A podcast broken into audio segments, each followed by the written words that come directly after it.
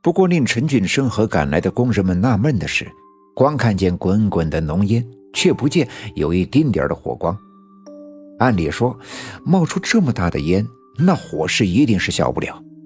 可是到了刘耀宗家的院子，人们却只感觉到这阵黑烟特别的寒冷，冷得让人心里发毛。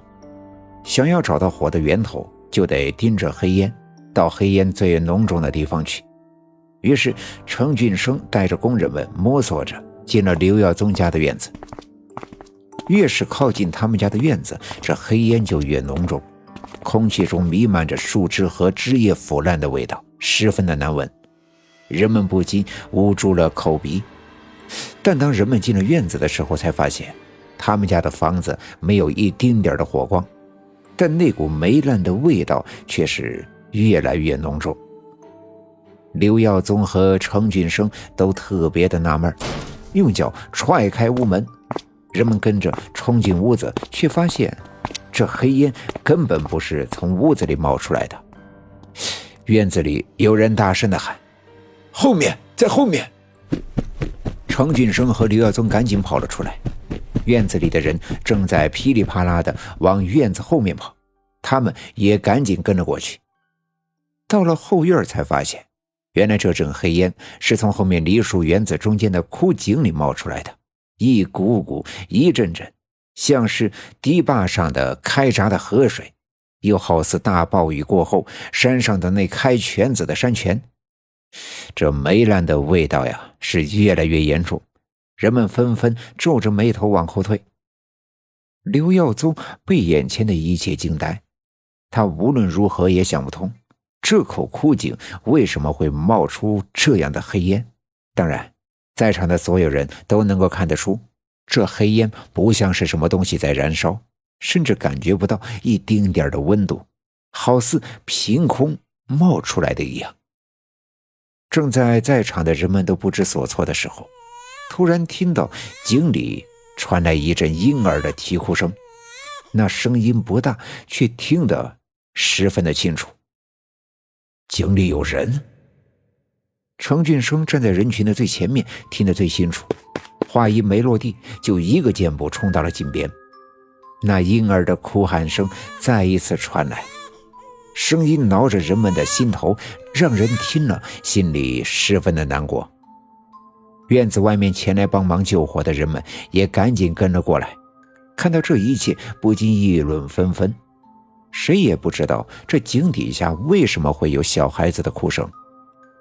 程俊生回头对刘耀宗说：“这井底下有孩子，得先把孩子救上来。”啊，这井里一直冒着黑烟，你闻闻这味儿，你咋下去啊？这再说了，村子里也没听说过谁家有新生的孩子呀，这声音到底是咋回事呢？刘耀宗的话音未落。程俊生脱下外面的单衣，往口鼻上一蒙，在脑后绑牢，顺着井口爬了下去。黑烟里的那股霉烂的味道，隔着蒙在脸上的衣服也能够闻得清清楚楚，而里面是乌漆麻黑的，什么都看不见。程俊生摸索着，顺着井壁往下爬，爬了没一会儿，双脚就踩在了井底的地面。他听到那哭声就在附近。他做过多年的地质勘探，对竖井、隧道什么的十分的熟悉。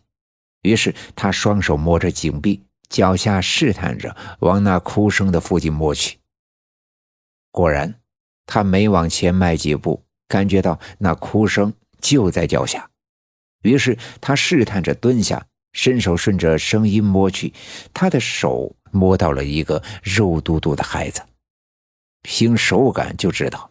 这孩子挺胖乎的，而且声音洪亮，底气十足。程俊生顾不得许多，摸索着把这个孩子抱了起来，揭下了遮住口鼻的外衣，把这个孩子给裹住，绑在怀里，顺着下来的井壁向上攀爬。这口枯井本来就不深，爬下来的时候就已经摸索的差不多。程俊生屏住呼吸。憋了一口气，几下就爬了上去。当他从井里露出脑袋，口鼻从那黑烟中探出来，大口的呼吸的时候，突然看见自己的面前挤满了人。这些人个个低着头，面无表情，浑身上下透着刺骨的冷气。程俊生看得出来，这些并不是村里的人，这与早上的时候在李文丽的小卖店出门之后看到的那群人一模一样。他们都死死地盯着陈俊生，目光呆滞，面无表情。但这种看似呆滞的眼神里，却透着寒冷，让程俊生不禁打了个冷战。